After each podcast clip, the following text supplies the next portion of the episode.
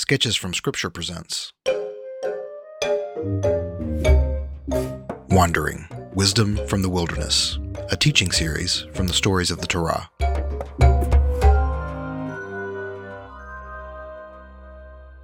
Wandering is a teaching series by me, author and filmmaker Paul Andrew Skidmore. In this podcast, we'll be continuing our exploration of the narrative structure and style of the books of the Torah, focusing primarily on the book of Numbers. This study will give us context for a better understanding of Scripture.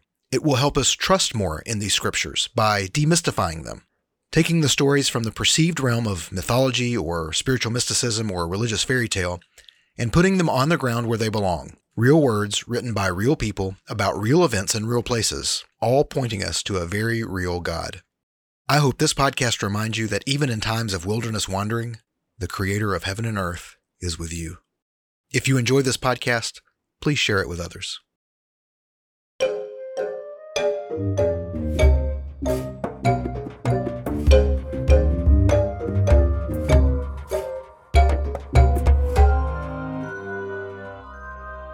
Primarily in the Wandering series, we've been looking at the book of Numbers, which in Hebrew is called In the Wilderness. That's the name of the book in the Hebrew.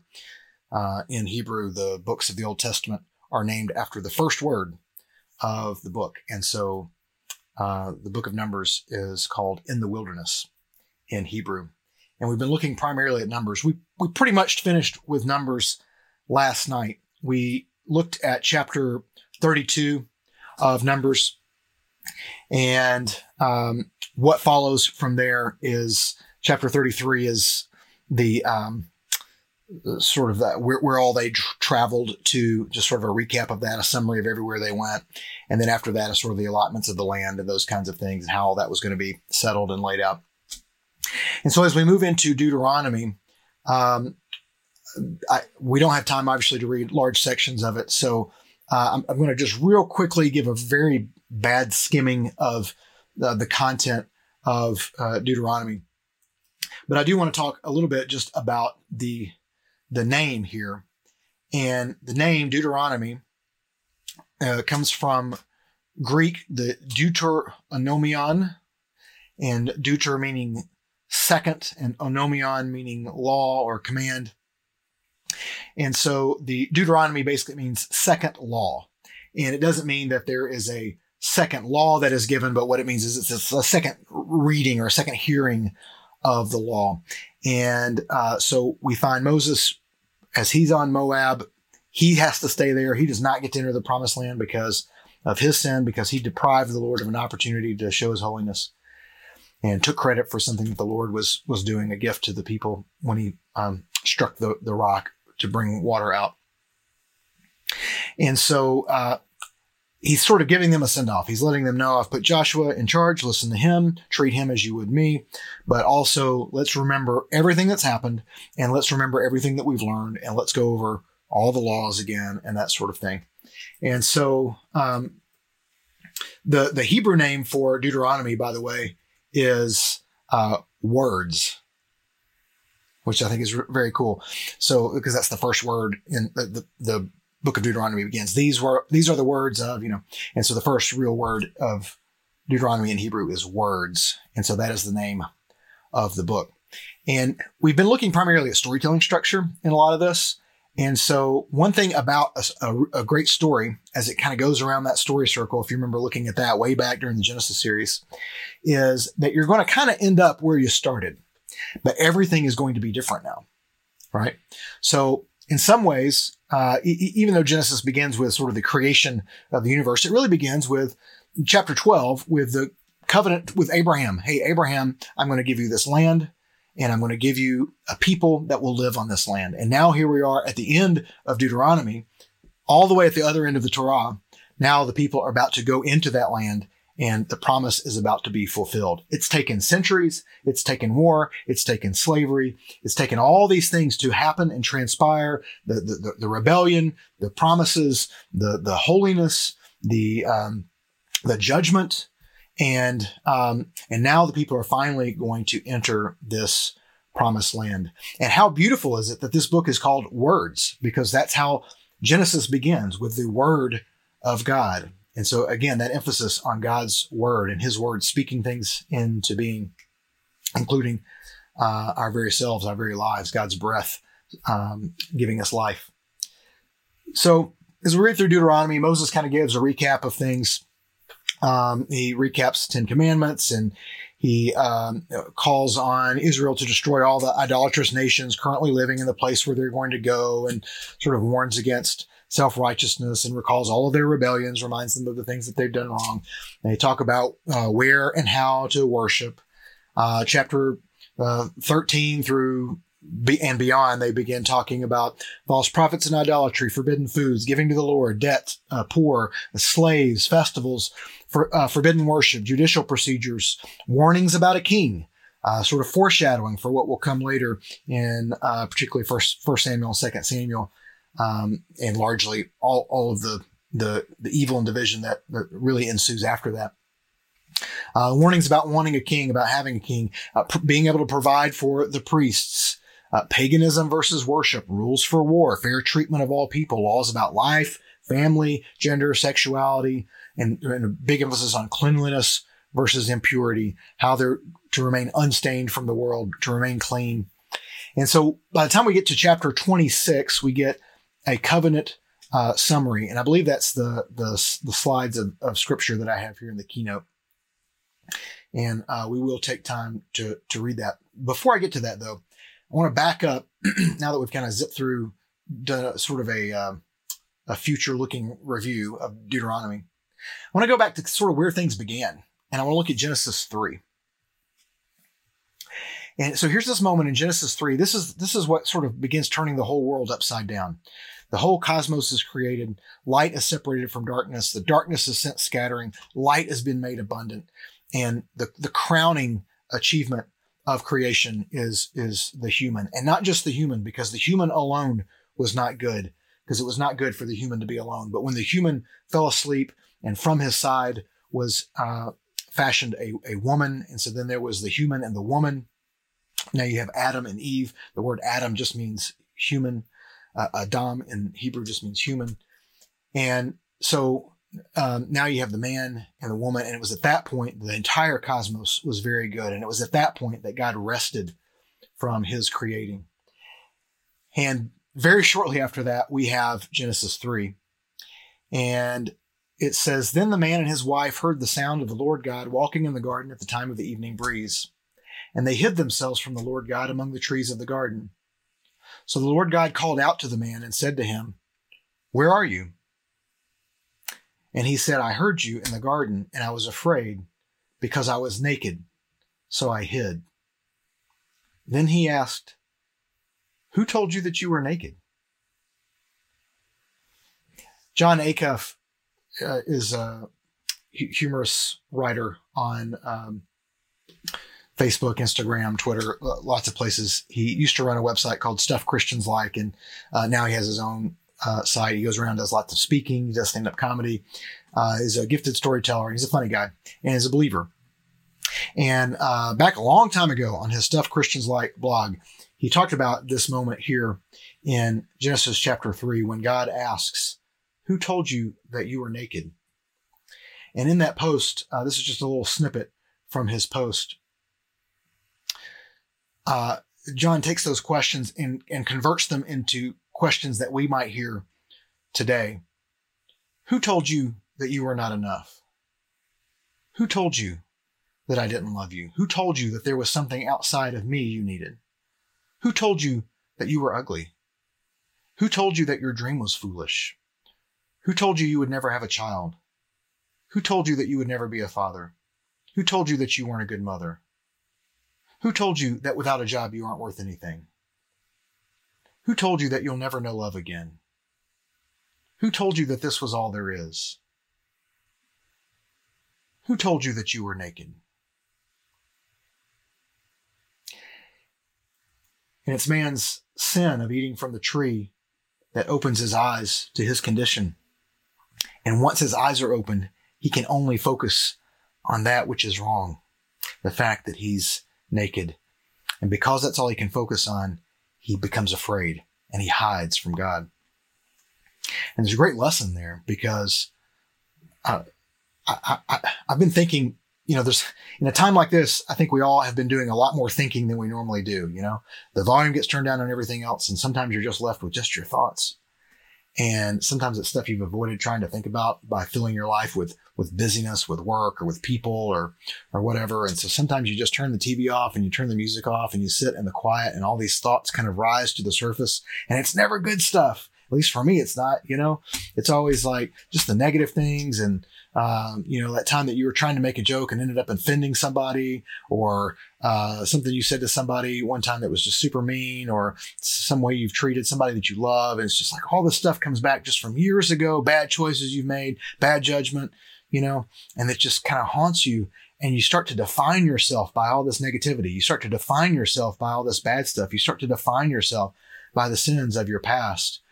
And what a beautiful thing that God comes into that tohu abohu, that chaos, that welter and waste. God's word, God's light comes into that darkness and says, Hey, who told you you were naked? Who told you you were darkness?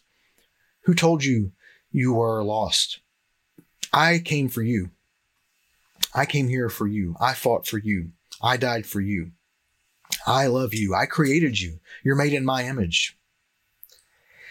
And so Genesis begins, and right away we see that there's peril and promise, right? That um, there's light and there's darkness. There is um, man is made in God's image, but he's also evil from his youth. he's capable of great good, but uh, also completely uh, selfish given the opportunity. And so we're fighting this the whole time. And you'll remember that quote from the Leon Kass book from back in the Genesis series. Is there a, a, a, a way of life that we can figure out so that we can live somewhere amidst the peril and the promise of what it means to be a human being. And we see that in Genesis, the thing that really starts to solve everything is the idea of forgiveness, is the idea of embracing holiness by embracing forgiveness, both receiving forgiveness when we, when it needs receiving and giving forgiveness when it needs giving. And so Exodus Leviticus, the laws, Numbers, all the stories and miracles and wonders that happened in the wandering in the desert and the, and the discipline and the punishment, even the plagues, even. And now here we are in Deuteronomy, going back over everything, recapping everything that's happened in the books previous.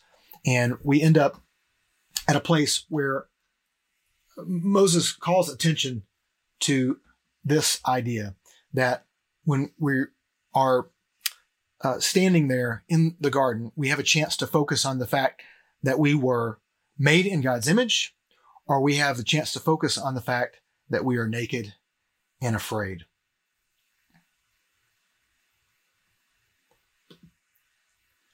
And he gives this covenant, this covenant summary here in Deuteronomy 26. So if you want to follow along, we're in Deuteronomy 26 and verse 16. I'll have the scripture on the screen. You feel free to read along in your own uh, Bible if you like. And so Moses reminds them as he's wrapping up his, um, his, his retelling of the law. The Lord your God is commanding you this day to follow these statutes and ordinances. You must be careful to follow them with all your heart and all your soul. Today you have affirmed that the Lord is your God and that you will walk in his ways keep his statutes, commands, and ordinances, and obey him. And today the Lord has affirmed that you are his special people, as he promised you, that you are to keep all his commands, that he will elevate you to praise, fame, and glory above all the nations he has made, and that you will be a holy people to the Lord your God, as he promised. This command that I give you today is certainly not too difficult or beyond your reach. It is not in heaven so that you have to ask, who will go up to heaven, get it for us, and proclaim it to us so that we may follow it? And it is not across the sea so that you have to ask, who will cross the sea, get it for us, and proclaim it to us so that we may follow it? But the message is very near you, in your mouth and in your heart, so that you may follow it. See, today I have set before you life and prosperity, death and adversity. For I'm commanding you today to love the Lord your God, to walk in his ways, and to keep his commands, statutes, and ordinances, so that you may live and multiply. And the Lord your God may bless you in the land you are entering to possess. But if your heart turns away and you do not listen, and you are led astray to bow down to other gods and worship them, I tell you today that you will certainly perish and will not live long in the land you are entering to possess across the Jordan. I call heaven and earth as witnesses against you today that I have set before you life and death, blessing and curse. Choose life so that you and your descendants may live. Love the Lord your God, obey him, and remain faithful to him. For he is your life, and he will prolong your life in the land that the Lord swore to give to your fathers, Abraham, Isaac, and Jacob. I love this, uh, these recaps that um, Moses puts out. Uh, skipped through some sections there, Deuteronomy 26, and then jumped into uh, chapter 30. But he puts this before them, and the big choice before them is this choose life. You have before you life and death, blessing and curse abundance and adversity, peril and promise. And Moses implores them, begs them, as he sends them into the promised land choose life. And so the story really comes full circle from the beginning of Genesis, where the Word of God speaks life into existence masterful storytelling, beautiful storytelling. And what's even more wonderful is it's true. It really comes from the God that made everything, the God that gave life, and his words continue to give life. And so before us, every day, there's set the, the option. Are we going to choose life or death? Are we going to choose peril or promise? Are we going to choose uh, blessing or curse? Adversity um, or adventure. What are we going to do? Moses says, choose life. So, this is the phrase I really want you to go away with tonight, remembering, is this idea of choosing life. And of course, so much of scripture talks about choosing life. One in particular that comes to mind is Romans chapter 12. This is Romans 12, verses 1 and 2. Therefore, brothers, by the mercies of God, I urge you to present your bodies as a living sacrifice, holy and pleasing to God. This is your spiritual worship. Do not be conformed to this age, but be transformed by the renewing of your mind, so that you may discern what is the good, pleasing, and perfect will of God.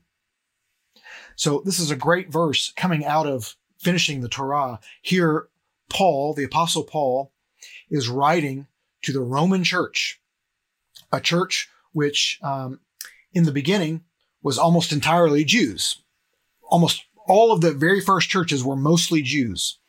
As Paul started doing his missionary journeys, uh, between uh, Peter and, and, and Paul, Gentiles began being worked into the churches once the apostles realized God really does want the Gentiles to be a part of this you can see that take take place throughout the book of Acts, beginning with uh, Peter and Cornelius, and, and and and going on through some of those stories. And so, as Paul begins to do some church planting, he plants some Gentile churches, but the Roman church was largely a lot of Jews. Well, then one of the Caesars expelled all the Jews from Rome. See, when the Jews and the Christians started uh, sort of bickering and fighting with each other, and the Jews really wanted to get rid of the Christians and and say that they were all following a a, a cursed Messiah. Remember, Jesus was hung, hanged on a tree, right?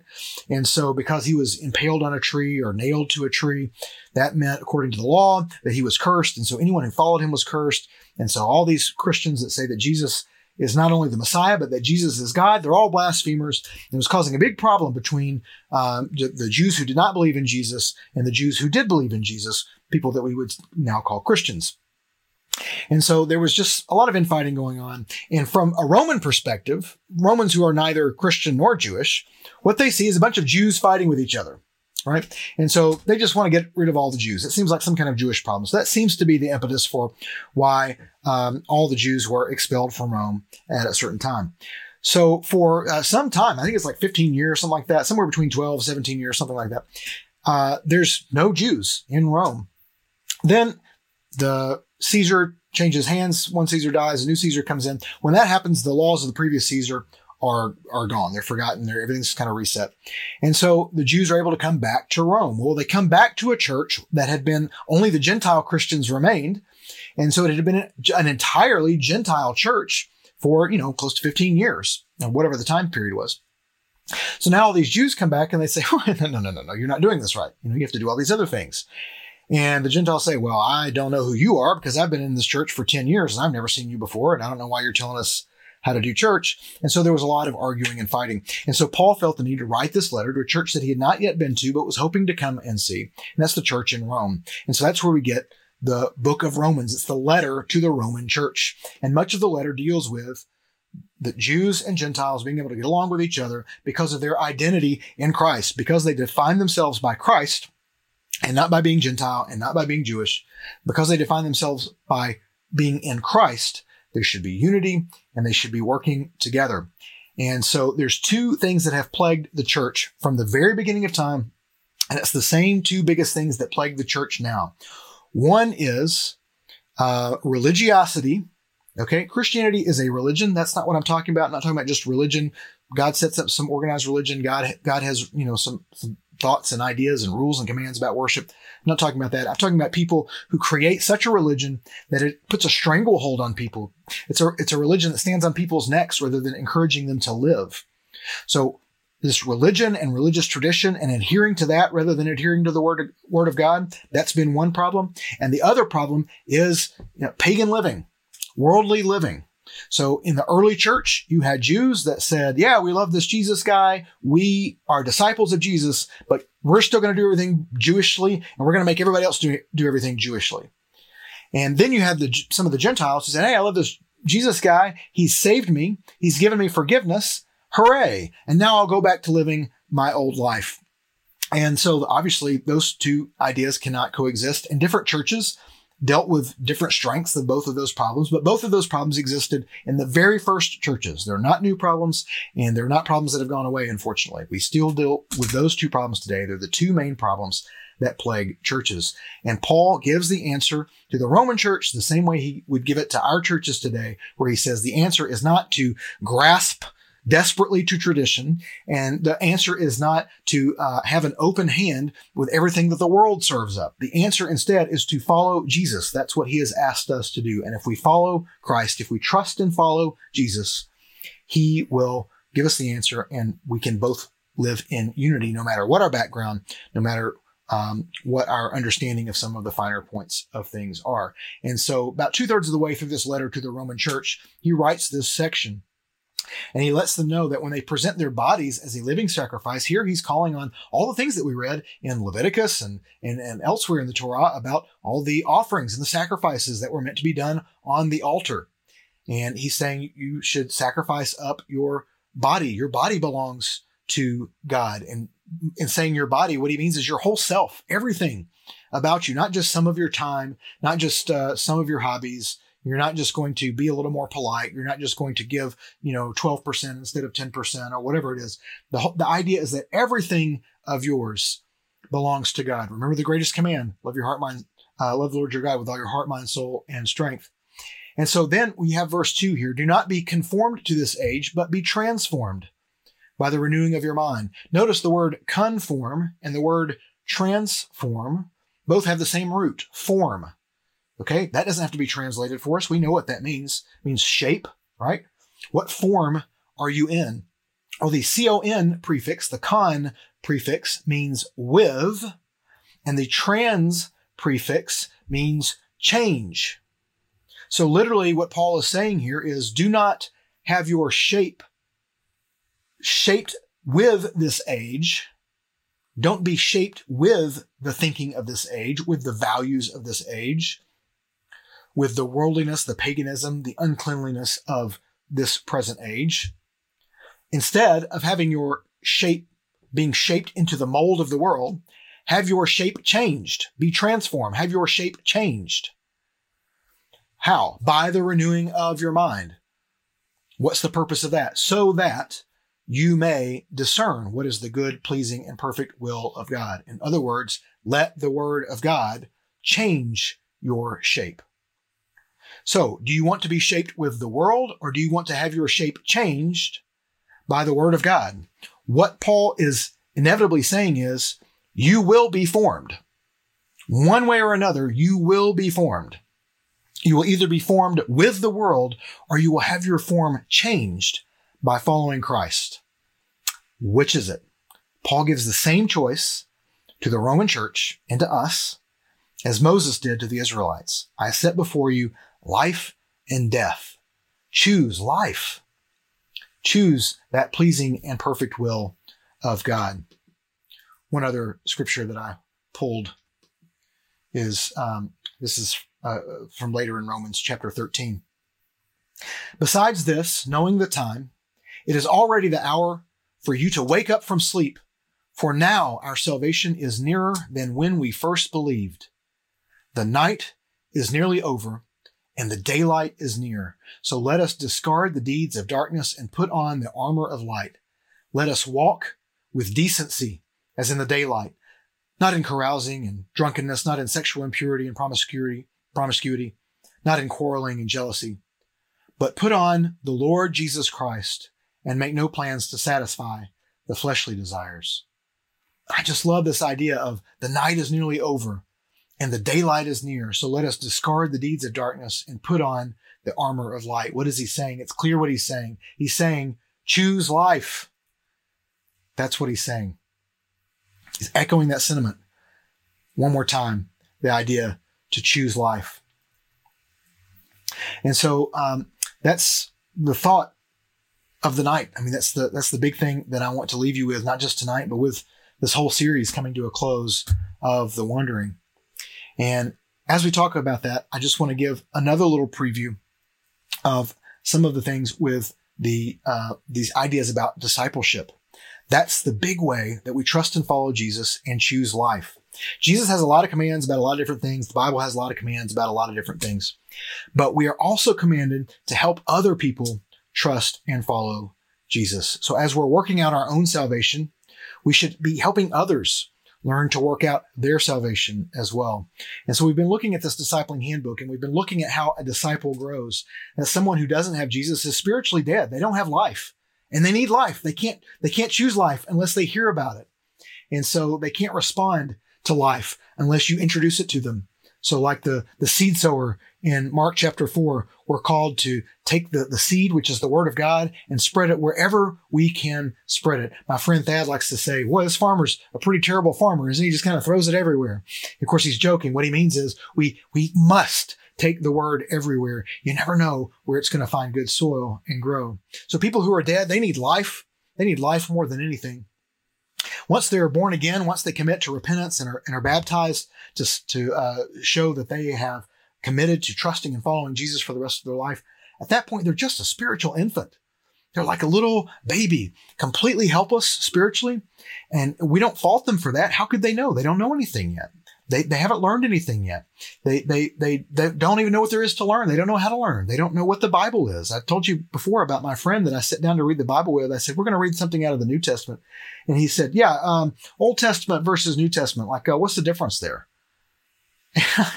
and I just thought, of course, that makes such sense that that would be like a first question someone would ask about the Bible. It's a question I had never in my life have even considered because I've just grown up with the Bible my whole life and I, I just known the Old Testament, New Testament, whatever. I, I, I don't recall there ever being a time of me sort of not kind of getting what was going on. And because I've just been learning these things literally since I, before I could form permanent memories. Some of my earliest memories are sitting in the nursery at Central Church of Christ and that painting uh, you know, the paintings and stuff that they had on the wall in there. Uh, I just remember that as I mean, just vague, vague flashes of memories of vacation Bible school and putting the little cookies on my finger and getting a little, uh, you know, you know red Kool Aid to eat at the break. I mean, those are some of my earliest memories. And so I was learning about the Bible before I was able to even form memories. And so when somebody who's an adult says, yeah, Old Testament versus New Testament, what's the difference there? It shows me how ignorant I am that I've never even considered what the really sort of softball questions that a first, a person first coming to scripture is going to ask. I've not, I've just not even considered them. It's such a blessing to be able to study the Bible with somebody who's never read it before because there's so much there to discover. And I learned so much by discovering it with him. He was an infant he, he, he knew nothing and he had to really be helped along and was totally dependent on me to show him how to learn. But then somebody grows into childhood stage and they begin making connections and they start to grow as a child and they begin to uh, learn how to study on their own learn how to pray on their own. They develop their own connection with God, their own connection with a spiritual family of some kind, whether it's a small group or begin attending a church or something like that. Hopefully you're able to provide a small group for them to be in. And then as a young adult, we stop being self focused and start becoming others focused. Nobody faults a child for being self focused. No seven year old says, Hey, are we going to have dinner? And the parent says, When are you going to get a job, seven year old? Right? That doesn't happen. We don't, we have expectations of what a child is able to do and what a child needs done for them. Same thing should be with a spiritual child. We should be fine with the fact that they are self focused. It's just part of that stage and it's okay. But in the same way of biological childhood, we must grow out of those things. We must also grow out of spiritual childhood and become a young adult where we become others focused and God focused and become active in ministry and start giving back and start becoming interdependent with uh, the people around us. And then hopefully, Lord willing, we live long enough and love deep enough that we become parents and we help other people walk through this circle. I'm going to give you just a brief flash of the next page here. Um, and this is, it says how to disciple. And uh, I know the text on this is super small, and we'll go over this on some other um, lesson. Uh, I, have got some more things planned for after this, so um, keep keep watching in, in the coming days. But um, but I do want to just kind of briefly show you this. Now. Again, you can find this PDF at northboulevard.com slash DBS. And uh, I'll go ahead and uh, pin that in the comments again. Northboulevard.com slash DBS. That's for Discovery Bible Study. And it's a little hard to find the link to the PDF, but um, it is under the video that shows how to do um, Discovery Bible Study, there's two text paragraphs. In the second paragraph, there's a text that says Discipleship Handbook. It's just a text link. There's no big button or graphic or anything like that. It's kind of hidden. But if you click that, you'll be able to download this PDF totally for free, and you'll have all 20 pages of it or whatever it is. This is right in the middle. This is how to disciple. And this is the entire discipleship wheel that was developed by real life uh, discipleship, uh, real life church uh, ministries in Idaho uh, a big disciple making um, uh, movement up in Idaho, based out of uh, Restoration Movement churches. And so, uh, what you see here, you notice on the inside is that wheel that we were just looking at. So, there's the dead, the born again, the infant, the child, young adult, and parent. That's on the inside. Now, there's more on the outside. You have sort of these pie pieces, almost like a trivial pursuit play piece or something. And what this is, this is what the per- the person who is at the stage on the inside, it's what they need to keep growing. So notice the um, the sort of the top right quadrant there, where, where dead is just to the left of the green wedge. Well, their life is characterized by unbelief, and so the number one thing that they need is to have someone share the gospel with them. Yeah, they need your friendship, and yeah, they need your love, and all those kinds of things. But the number one thing they need is Jesus. A dead person, the number one thing that they need is life. Okay. If someone passes out and stops breathing, the number one thing they need is CPR. Okay. I'm sure later, if you wrote a nice song for them and played it for them, I'm sure that they would love that. But when they are currently breathless laying on the ground, that is not the time to sing a song to them, right? They need life. And so that's what someone who is spiritually dead, it is critical, it is urgent that we share the gospel with people who are spiritually dead. Once they become spiritual infants, though, look, the whole rest of the wheel is about spiritual growth and spiritual formation and spiritual development. Our job is not over once we get them baptized. Our job has just begun. In the same way that when a baby is born, a mother's job is not over. it's in many ways just beginning, right? It might be difficult to get through um, you know, your gestation and labor and birth. But that's just the beginning of being a mother. And so someone who is an infant needs to have someone who will share their life with them, share new truths from scripture, share new habits based on scripture, and they would begin to learn to be obedient in those things. As a child, they need someone that's going to help them connect to God, connect to a small group or a family, a church family of some kind, and then start to connect them to their own spiritual purpose. What does it mean to be in Christ? What is their identity as a Christian now? How do they choose life every day? How do they do that on their own? And what's the purpose in that? Then, as they start to become others focused, they need to be equipped for ministry. I mean, let's face it, there are things to learn about ministries. There are things to learn about giving. Um, there's lots of things to learn about helping the homeless or feeding the hungry or doing medical work or going on mission trips.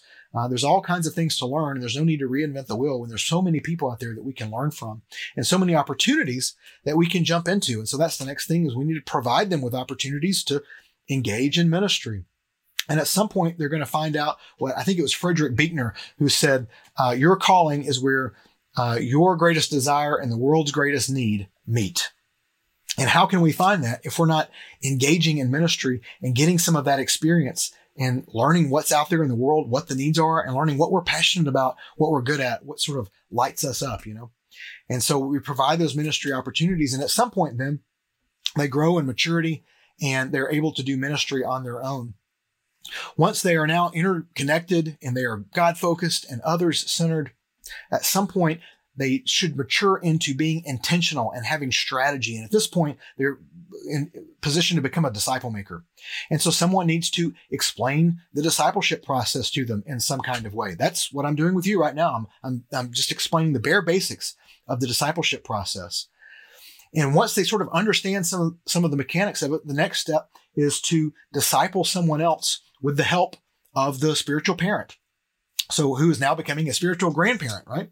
So if you were with me and you were learning how to make disciples, one thing that I would do is say, Hey, why don't you come with me to this meeting that I'm having? You can watch me disciple this other friend and you have, have you help me and, and that sort of thing. And we do sort of a, um, I do, you watch, I do, you help, you do, I help, you do, I watch, and now you teach somebody else. That's how we teach someone how to do something.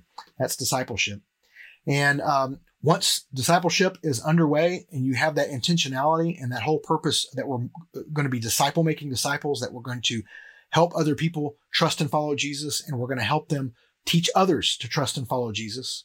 Then once they are on their own, we're able to release them to disciple alone. And at some point, someone who has made enough disciple making disciples, they sort of back up and become a, a, grandparent or a coach. And so they are coaching other people. And we looked at, or I talked about 2 Timothy 2 2 last night, where Paul says to Timothy, take what I have told you and trust it to reliable people who will be able to teach others also. Four generations of believers, uh, from Paul to Timothy to faithful people to uh, others also. And so at some point, those others also are going to become faithful people and they're going to have to go out and they're going to have to find their others also. And it just continues and continues for generations and generations. And that's what we're looking at in real spiritual maturity. If you don't have four generations of disciples coming after you, good news. You've got a lot of growing still left that you can do no matter how old you are, no matter how tired you are. Uh, you're able to do this you don't have to get people to move into your house. You don't have to quit your job or anything like that. It's something that you can do just by loving people and loving the Lord. And so uh, we'll talk more about these ideas uh, sometime uh, in the future. But uh, for now, I think we'll go ahead and wrap up.